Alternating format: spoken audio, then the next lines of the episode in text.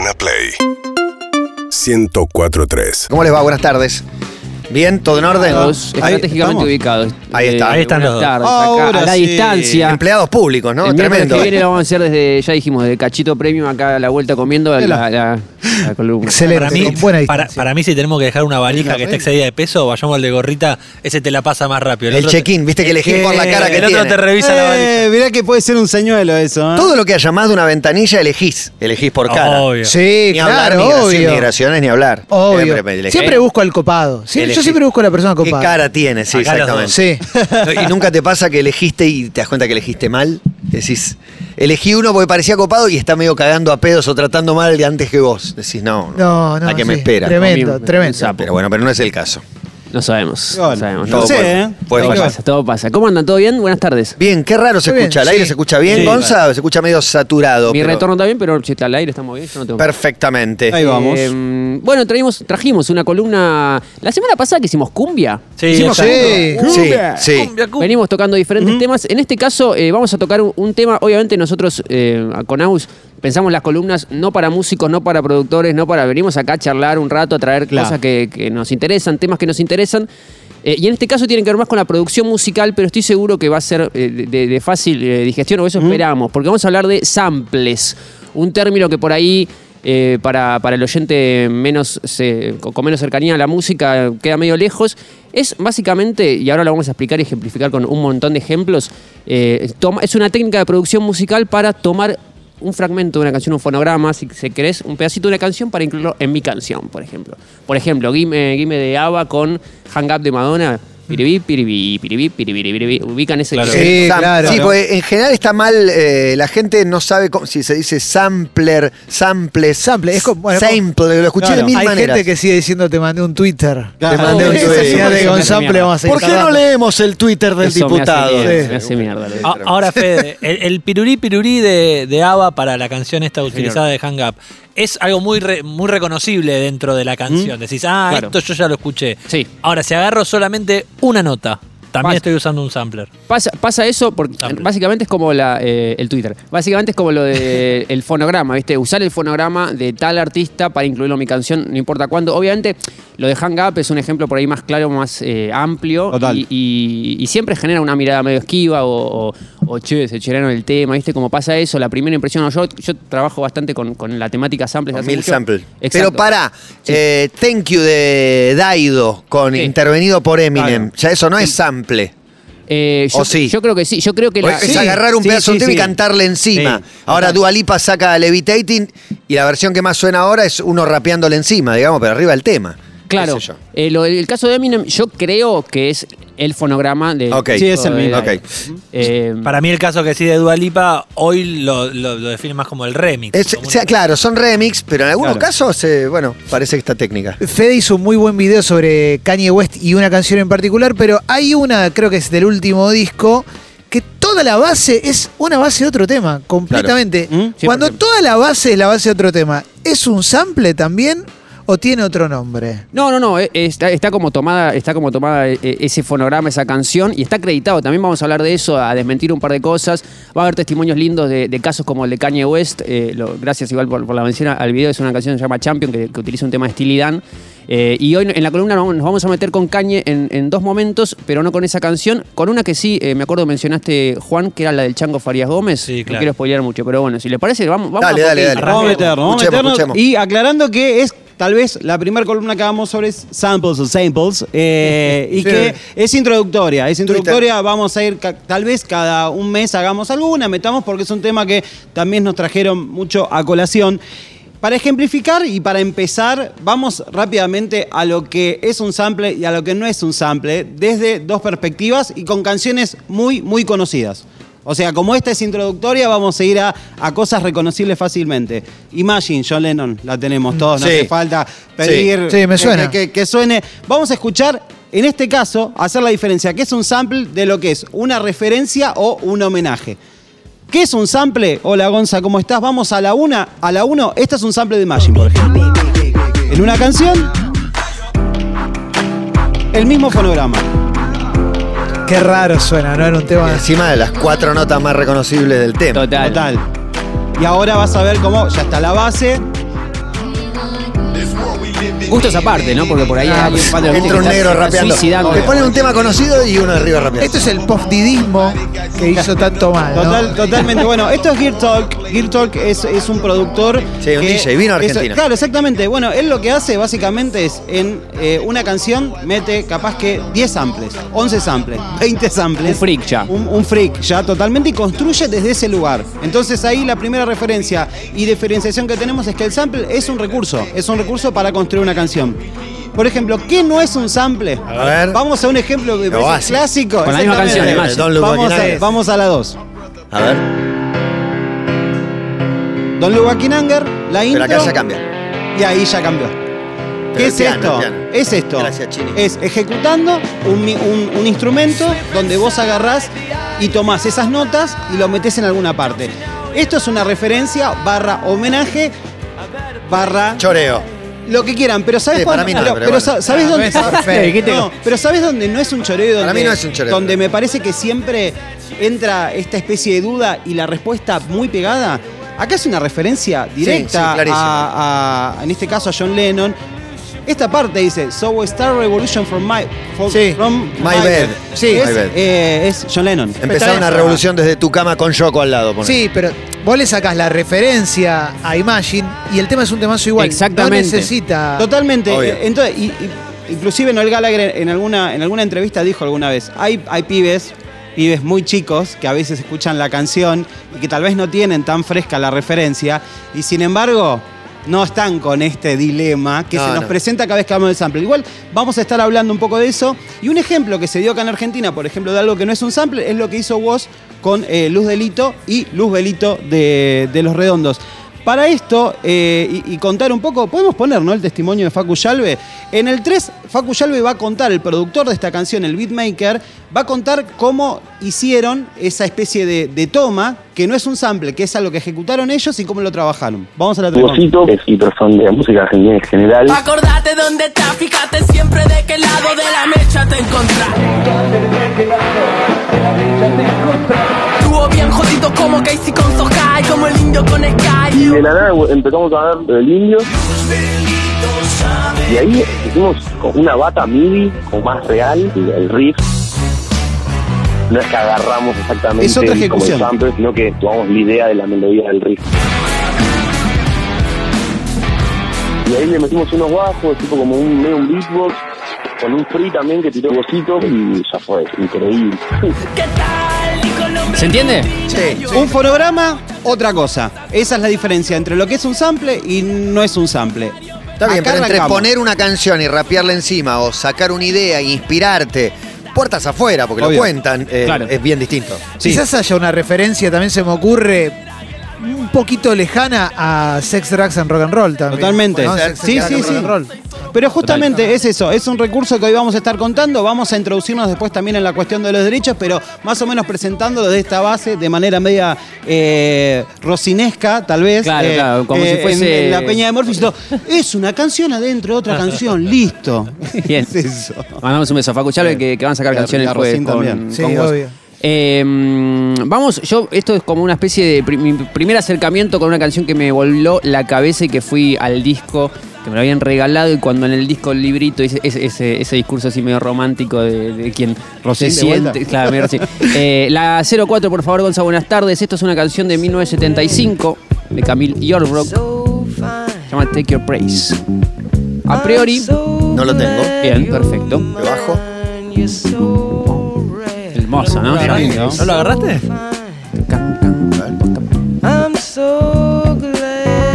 El bajo. ¿Y habrá sonado esta? Uy, está lloviendo. Hermosa canción para este día. No ¿no? Qué nirvana. Se lo voy a hacer más fácil. Mira, en el corte 19 es así abre la canción. No lo puedo creer. Praise you. No lo puedo creer. Más lenta, ¿no? Through the hard times and the good, Es un temazo. I have to celebrate you, baby. Bueno, Fatboy Lima arrancando shows con I esto. have to Dios. praise you mejor like show que I vi. should. Y ahí va la Lo parte más que le increíble, Kasabian. So rare. Habría Sí. un show con esto. Total, total. Los cantaban también. ¿Sí? Sí. Lo Y lo mezclaban con enganchaban enganchaban. Forever. Esa no me acuerdo de la canción, total. Bueno, eso, ¿no? Claramente está la, la melodía vocal tomada ahí. Eh, Praise You de Fatboy Slim es una canción que está plagada de cosas que no, no quisimos traer todo porque es como demasiado son técnico, pedacito todo de, sample. de disco de Es un Disney, pedacito Frankenstein. de no sé qué cosa. Eh, Bueno, era un DJ y productora, si bien tocaba el bajo en bandas y todo. Para mí era- un genio. Era más Total. eso. Le sube absoluto. dos grados el buen humor, ¿eh? Sí, sí, sí. sí. Escucha, y el, el 05 es otro disco, un disco de, de- de- esos discos de, de ensayos, de sesiones así, Total. sueltos, qué sé yo, se escuchan los técnicos ahí, subime, bajame. En el 05 está esto, mira, año 1973. No lo puedo creer. Escucha. 73. Con ese pedacito que se escucha limpio, digamos, el del piano, el audio que escuchamos antes de la canción, está el 06, es Praise, You, obviamente, Fabio Link que ya sonó. Pero yo destaco, eh, lo primero que pasa es cómo lo vio, o sea, qué vio, cómo, en qué momento tuvo la sensibilidad de decir esto, esto con esto. Esta parte. Increíble, para mí una canción Es espectacular. Me, icónica. ma- me mata la, la historia de una canción. La última vez que me ha pasado con Creep de Radiohead que, que bueno, que tiene tres versiones. Claro, o sea, la que lo- conocemos la tercera versión de un tema. Increíblemente. Total, y la más exitosa. Estos tipos ya la cantan en la cabeza, o sea, con esos pedacitos ya la. Yo creo que- Claro, como cuando hablamos con. Santolaya, que siempre repito lo mismo, no lee música. Claro. El tipo tararea la canción, la toca, es uno de los mejores productores. Y ya lo hemos mencionado justamente de Gustavo Cerati, que en otro momento me parece que es para un especial de, de Gustavo y los samples, es la manera de componer. Hasta allá Claro, es parte de la manera de componer, es lo que decía Juan, la tiene en la cabeza, entonces es como, a ver, tiki, tiki, tiki, la canción. ¿El bajo también es original o también es.? Eh, No, no, y lo primero que pusiste no. era un bajo que era de ahí. Es No, una es locura es de también. la de Camil, me parece. No, no, no recuerdo si le bajo puntualmente, pero es como está todo construido. Obviamente, después hay interpretaciones, hay, hay cosas de- que grabó Fatboy Slim, Norman Cook, le mandamos un beso, seguramente está escuchando. Eh, Siempre, siempre escucha. Tuitea un montón. sí, sí, sí. sí. Nos mandó un Man- Twitter. sí. Mandó un- 07, cambiamos de banda, vamos a otra también muy ligada a una técnica llamada sampleo. En este caso la vamos a utilizar no para ejemplificar canciones de ellos, de Daft Punk que estamos hablando, sino de ponerla como primer punto, punto de partida de, de una historia de otro artista que ya mencionamos. Esta canción se llama Technology, que es del disco Human After All del 2005, un disco que tal vez costó para mucha gente adentrarse. Y Human After All era el disco más máquina de todo. Al más palero, sí. Y Random Access eh, Memory era el más humano de todo. todo más tocado. Todo, za- todo zapada, parece. Divino. Más palero. No, digo porque más, así, más arriba, al más palo, eufórico. Ah, más el palo, el palo, el palo, el palo, el palo. Tranquilo. Ah. Television Rules the Nation. Claro, exactamente. No Tengo- sabés, con esos cascos es muy difícil. Eh, claro, claro, claro. Adentro, que sabe que- Eh, pero después hay que formatear todo de nuevo. 08, vamos a otra canción que se amplía Technology de Daft Punk. En este caso, Basta Rhymes, esto es un remix que está, está sonando mucho en TikTok. Hay un challenge donde la gente como está vestida de una manera y cuando el tema cae, cambia de ropa, Cambia esas transiciones muy TikTok. La historia dice que esta, esta, esta canción de Busta Rhymes, que se amplía a una de Daft Punk, estaba sonando en un auto en Nueva York. En ese auto estaba Kanye West y estaba A-Track, otro productor también muy zarpado. Y A-Track escucha, bueno, estamos hablando, no sé, 2006, ponele, eh, cuando sale la canción, no, no recuerdo si es el año puntual, dice, ah, mira, Busta Rhymes se amplió a los Daft Punk, le dice A-Track a Kanye West. Y dice, ¿a quién? Le dice Kanye West. ¿A Daft Punk? No sé, es Daft Punk? ¿quién No no, sé qué creer. es Nunca lo Daft. Punk? No sé qué es Daft Punk. Y, eh, Pensá que el tipo piensa que es Jesucristo. Sí, sí, en su nube no estaban. bueno. No, Eh, y ahí como tiene el primer acercamiento a Daft Punk, lo que eh, genera como consecuencia que en el 09, en el disco Graduation, esté Stronger con este otro sample de Daft Punk. Espectacular. Hermoso. y el caminito de la canción, ¿no? Es que Macoco igual, pero. Eh, Ah, mira, me encanta este disco, boludo. hermoso. Esta canción sonó, me acuerdo de la que hicimos 2007, la columna 2007, lo pusimos, me acuerdo que Clemen dijo esto es tope de gama, fue la palabra que usó. Sí, es que es tope de gama. Este es el que dice, podés ser mi Kate Moss negra esta noche. Bien. Hermoso, vamos pintando el panorama en esta columna sobre samples que trajimos Sí, y introductoria. a propósito de Kate Moss, eh, un saludo a Pete Doherty. Sí. Ah, atravesando un momento de rehabilitación muy, muy, particular. Dice que El se lo, gaucho ponen, Doherty. se lo ponen en la, en la clínica y escucha también. Eh, y lo que empezamos a hablar fue justamente qué nos pasa cuando eh, nos encontramos que una canción que nos gusta mucho descubrimos que está hecha de samples. O sea, y, y muchas veces hay como un dilema si me la baja, y la verdad que no me copa. Y hay otros que de repente es, no, Me da curiosidad. No sé, no sé cómo, cómo qué, qué les Claro, pasa si se desencantan, si, si les chupo, si como ¿qué, qué les pasa? No, no, no, no, no me desencanta, la verdad. Pero depende cómo sea, depende, depende de la canción, digamos. sí. Claro. Si siento que no hizo nada más que pegotear dos, tres cosas, Si la retuiteó, no. Claro. No, le agregó claro. algo, sí. Yo lo tengo como muy incorporado ya que lo pueden hacer. Me pasó con al revés, con Daft Punk usando canciones de Claro, otros tal y escuchar la, la otra canción y decir es casi igual, no pasa nada. Sí, Está bien, ta- la encontraron. Daft Punk creo que tiene, no trajimos ejemplos de ellos, pero mucha resignificación de épocas, ¿viste? Como de agarrar canciones Sí. 70, Sí, bueno, 80 y traer ese, ese- ese- ese- esa atmósfera para estos años. A nosotros también lo que nos pasó cuando no- nos fuimos metiendo en este mundo es que nos encontramos que canciones que queríamos mucho, de rock nacional inclusive, habían sido construidas algunas partes, algunos fragmentos con samples. Y algunas de las canciones que más escuchamos, no te digo de una Tema cuatro de- cancioncita de, Tema perdido, no, no. no, no, no, te hablo de canciones tope de gama y, hit. y te hablo de quizás uno de los hits más grandes de la historia del rock nacional que no mucha gente sabe que una parte introductoria, una parte hasta que explota la canción, está construida Sí, exactamente con un sample. Dígalo, póngala. Vamos a la 10, eh, Gonza. Esto es el amor después del Sí. amor. Y esto que están escuchando es un sample. ¿De cuál es? Porque debe haber mil temas con este. Hay un montón de. Me gusta hay- la tweet ahí. No, porque es medio. Esto es un es clásico, digamos, no es muy reconocible. Exacto. Claro. eh, eh, hay gente, hay gente que, eh, como mi compañero Federico Valero, acaso el rey del sample en la Argentina, Lo sacó. Que lo, que lo saca, que se dedica a la investigación y que lo saca. Después, eh, ¿Pero obviamente. ¿Lo, sacaste, ¿Lo investigaste o lo sacaste a primera oída y decís, ah, esto es de. Eh, no, me, me acuerdo que Tweety subió una historia con esta canción etiquetándome, diciendo, desafiándome, como eh, y hablamos y convenimos en hacer algo relacionado a eso y después convenimos en mejor. no. Mejor no hacerlo. Hicimos otra cosa sobre el amor después. El amor con el. Darío Stanriver también le mando un beso. Pero que Tweety es una buena persona, eso no tenemos duda, y nos aportó un testimonio al respecto de la construcción de El amor después del amor, quizás uno de los hits más importantes del rock nacional, donde interviene un sample en el 11, Gonza. Esto sería como la, la canción de Fito, piano, voz. Es esto, tengo esto, ok. El amor después del amor salió ahí, como muchas canciones que salieron en esos 11 días que nos juntamos. El método era, yo le tiraba un loop que tenía guardado de algún lado, colección de loops y de samplers. Empezaba a jugar con eso y a construir cosas. Así nació el, el tema este. Esa. Es un viaje en Punta del Este.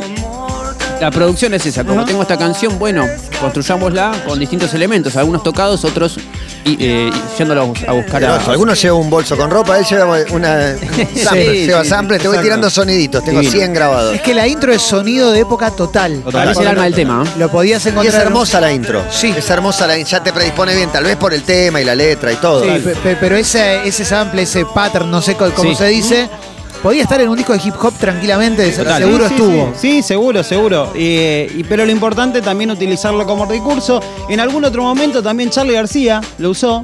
Eh, estoy verde, no me dejan salir. El ¡ah! Ese ruido Sí, claro. es quizás uno de los primeros samples que, que hay en el rock nacional de, de una canción de James Brown, por ejemplo. Y cuando inclusive va a presentar clics modernos, eh, él presenta sus. eh, fue en el Luna Park, creo, en el 83. Tiene como sus juguetes, tiene una caja de, de ritmo, una Roland, creo que era. Y tiene el, el- el emulator ahí también, que es el que tira los samples. Y la gente en ese momento, como que no entendía muy bien de qué iba eso. Inclusive se ganó, hasta que Clicks Modernos tiene el reconocimiento total por su calidad de disco, se ganó medio como, ni esa batería son una máquina. El famoso dicho de Papo de esto es la venganza de, De las de- máquinas. de- de- de los japoneses por la bomba atómica, digo, como, como cierta, cierta, cierta resistencia. Hay un tema con los derechos de los samples. eh, mi, mi colega y yo somos abogados, así que no vamos a entrar tanto en esa cuestión. Pero sí eh, hay, hay como ciertos requisitos eh, en los cuales vos tenés que tener, para utilizar una canción, tenés que tener la autorización de- del autor o el editor con respecto a- a- al derecho de la composición y también necesitas el, el derecho de- del uso del fonograma, que eso te lo da por lo general la, la- la compañía discográfica. Esto, perdón, no sé si ya lo hablamos, pero esto fue por los Beastie Boys, ¿no? Esto fue por Paul Boutique de los Beastie Boys que Bueno. hicieron, usaron 70 mil millones de samples para todo. Total. Y a partir de ahí Ah, creo que como hubo. el caso ejemplar para, para Claro, cortarlo. como- Puede ser. Mirá. Creo que era por algo así, Sí, creo sí, que ahí Paul- hubo como un quiebre, me Po- parece. Paul Boutique, de hecho, bueno, lo hemos comentado, eh, es un disco también, construcción total de, de samples. Y algo que pasó hace poco, eh, que, que lo traemos a colación para ver cómo a veces se resuelve de maneras que, que es como, che, ¿qué pasó acá atrás de esta, de esta canción que de repente un día para otro desaparece de Spotify, por ejemplo, como pasó hace poco con, eh, vamos la, con la 13, Gonza. Esto es Zafaera, de Bad Bunny. Esta canción tiene 11 samples. Ahí tiene uno muy reconocible. Eso es Missy Elliott. Get the freak on. Esa. Sí, señor. ¿Cómo se llama? Get the freak on. Tiene como 11 cortes en los que mete mucha, mucha historia del reggaetón. Pero ahí, esa base es identificable, es la de Missy Elliott que la encontramos en la 12, Gonza. Obviamente se le cambia el tempo, se le pone quizás de, de- otra forma, se lo presenta diferente, pero es eso. Por la cantidad de, de samples que tuvo, tuvo como un conflicto que un día Spotify, así de manera media salomónica, dijo, levantamos la canción hasta que se resuelva. Hubo un día, no sé si el año pasado, marzo, año abril, pasado? que fue como El día del tendencia. sample. No, por el día que se, pu- se, pu- se pudrió todo porque no estaba Zafaera en Spotify. Claro, entonces mucha gente es, ¿qué pasa? ¿Qué pasa? Bueno, lo que pasó es que dentro de esos 11 cortes había uno en particular que era de un reggaetonero que acusaba que no le había, no le había llegado el, el- el pedido de autorización. Cada uno interprete como quiere. Llegó el sobre, no llegó la- llegado- el giro. Estaba arrancando la pandemia y nos sacaban el tema de Bad Bunny, ¿te parece? cuenta? No, Sí, se puede ¿Vos atravesar. Y de repente levantaron. Si vos te fijas en los créditos en Spotify y Zafaera, por ejemplo, está Missy Elliott y está la distribuidora de Missy Elliott ahí, que no es, no es tan, no es tan conocida dentro de los créditos, pero más o menos a veces eso se resuelve de esa forma. Y después hay otras historias que tienen finales un poco más felices y que involucran inclusive a casos que, que han sucedido acá en Argentina. Exactamente, en el 14 volvemos a Kanye West de su último disco. Lo que mencionábamos en otras columnas y, y al principio de esta. Estas guitarras y, y el coro que va a sonar es de una canción del Chango Faria Gómez. Martín Fierro es eh, la canción del grupo vocal argentino y Chango Farias Gómez de una gira en México. Si no conocías Punk, anda a conocer al Chango Faria Gómez. Difícil, ¿eh? Increíble. Like. Wow. Close on Sunday. You my Chick-fil-A. Close on Sunday. You my Chick-fil-A. Obviamente cuando, cuando Divina esta cadencia. Sí, me encanta. Es el uno, eh. De pretop. número uno, estoy complementando. Lo es el De uno pretop. De Pretop, family. sí, sí, ya después de. Ya con estos discos ya como piró para ese lado, ¿no? Como más eh, iglesia y todo. Eh, pero bueno, me acuerdo fue noticia obviamente cuando salió la canción, lo mismo cuando salió lo, de- lo de Eminem con. Exacto, con Petty B, bla, bla, bla, bla. Eh, y a raíz de- del video que, que dice Clemen que estaba en mi Instagram, em, se, se pusieron en contacto conmigo gente del sello de. Dice, che, vos viste que hiciste algo de Kanye West, nosotros, eh, nuestro sello fue lo, es el sello Pulso 70, que es eh, que recibió el mail de Kanye West. Y que pará, vamos lo llevo a la radio de una. Así que le agradezco a Diego Lenger de, de Pulso 70. Tenemos un testimonio para ir de a poquito como desmenuzando cómo fue esta historia. En la primera es eh, eso, cómo fue recibir un mail para que la gente, el equipo, Kanye West mismo, quién sabe, eh, diga, che, quiero usar una canción de El Chango Faría Gómez. El 16, por favor. Lo primero que recibimos fue un email de un abogado del equipo de Kanye West diciendo que querían usar una parte de un fonograma que era de nuestro sello. Nos pedían libre uso o algo así, lo cual derivó en una negociación para que no hubiera tanta libertad, sino que efectivamente pagaran los derechos correspondientes a la autoría del tema, porque era un tema de Chango, y al uso que nos correspondía a nosotros como sello. Un email que nos sorprendió mucho, porque parecen mundos muy distantes. Mundo muy distante. Sin embargo, bueno, pasó. Y lo mismo, bueno, ahora en el próximo audio lo. eh, yo le contaba como, para mí el Chango Farias Gómez lo que tengo entendido es como es un, un- un loco que buscó la mixtura también, ¿viste? Total. Como que en vez de encapsularse en su género, siempre como trató de nutrirse de otros. Eh, Viste que decía lo de fair use, lo de, lo de como un uso un poco razonable. libre uso. Bueno, hay libre uso, fair use, es como un concepto en el cual, por ejemplo, bajo determinadas cuestiones, a vos te lo, te lo ceden, como capaz que de onda. Es el primer tiro. No, lo hago por fair use. No, lo que pasa es que si pasa, pasa. Si pasa, pasa. Es como una partecita, la canción no, no, no, no es toda la canción. Entonces, bueno, pero acá suponete que viene Kanye West. Esto que decía Juan, un pibe que recién arranca no es. Entonces ahí hubo una, Exacto. negociación. En el, en el 17 un poco la pregunta era eso, como el Chango Farias Gómez yo entendía como un artista también que, se, que, se, que jugaba un poco con distintos géneros y si eso era bien recibido por el equipo del Chango Farias Gómez. ¿Y qué pasó cuando escucharon la canción? ¿Cómo lo tomaron?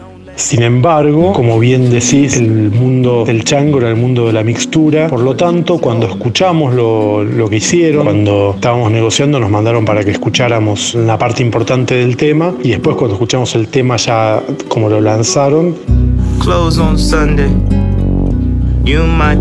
A mí me sorprendió gratamente. Me parece que está buenísimo. Los hijos del chango lo aprobaron inmediatamente. Me parece que le, hizo- que le hace muy bien a la música del chango. Y de hecho, eso disparó las escuchas del disco de donde ellos sacaron ese sampler, que es El Pintado, que es un disco que editamos en 2013, recuperando grabaciones perdidas eh, y nunca antes editadas de- del grupo vocal argentino de gira por México.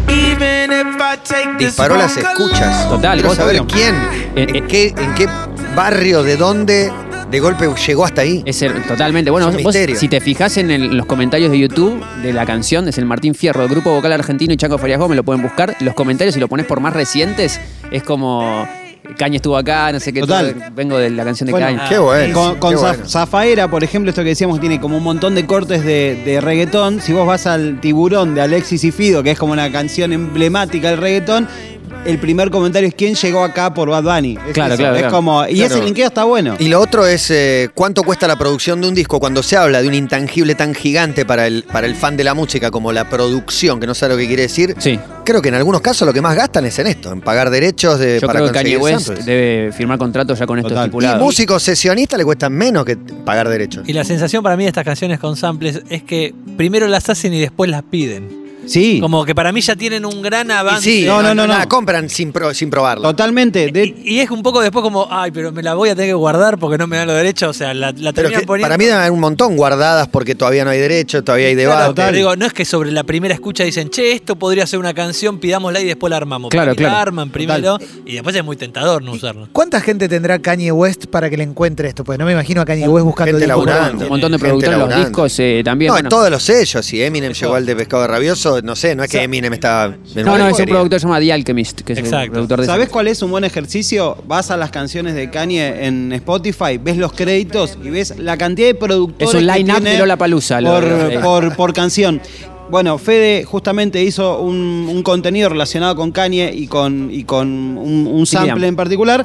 Y esta cuestión de hacerla y después pedirle la autorización a, a quien sea. También es a la familia. En el caso de, la canción que hizo el contenido de Instagram Fede, es a la familia. Yo recuerdo que Kanye también habían hecho eh, algo parecido con Jay-Z cuando hicieron la canción Otis eh, y utilizaron el sample de la canción de Otis Redding y tuvieron que pedirle también autorización a la familia. En el caso de Otis fue, y, y acá con lo del chango que también los hijos aprobaron, es un poco más sencillo. Recomiendo el contenido de mi amigo donde Kanye tuvo que hacer un recorrido, tuvo, Ah, que, sí, tuvo que dicho. hacer un esfuercito más para convencer a la familia más que dinero o algún arreglo. Claro, más linkeado a una situación personal de él con el papá y, y esa cuestión de escribir una carta, escribir una carta de puño y letra Total. a los Steely que como que los terminaron de... De hecho, igual de, los Steely como después lo escuchamos ya publicado y nos sigue sin gustar. Pero bueno, ya fue. Pero la bueno. carta estaba buena. La carta y la. Eh, bueno, amigos, esto como sería una parte de un introductorio, como para jugar un poquito, un bandejeo eh, de algunos calentitos acá en Todo Pasa, eh, samples.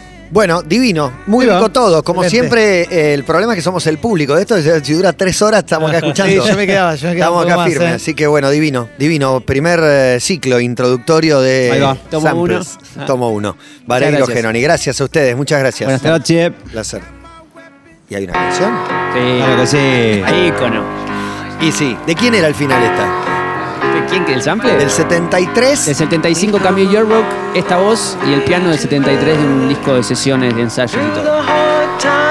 Y el tema es Fatboy Slim Praise You. Ahí va. I have to celebrate you, baby. I have to praise you like I should.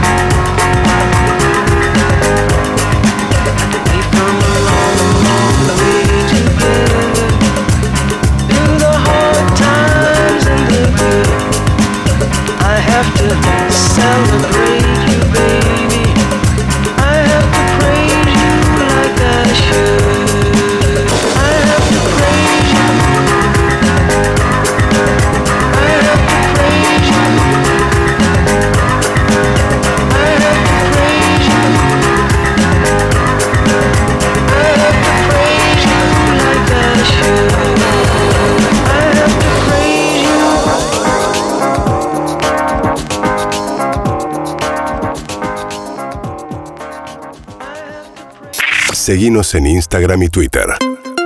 arroba urbanaplayfm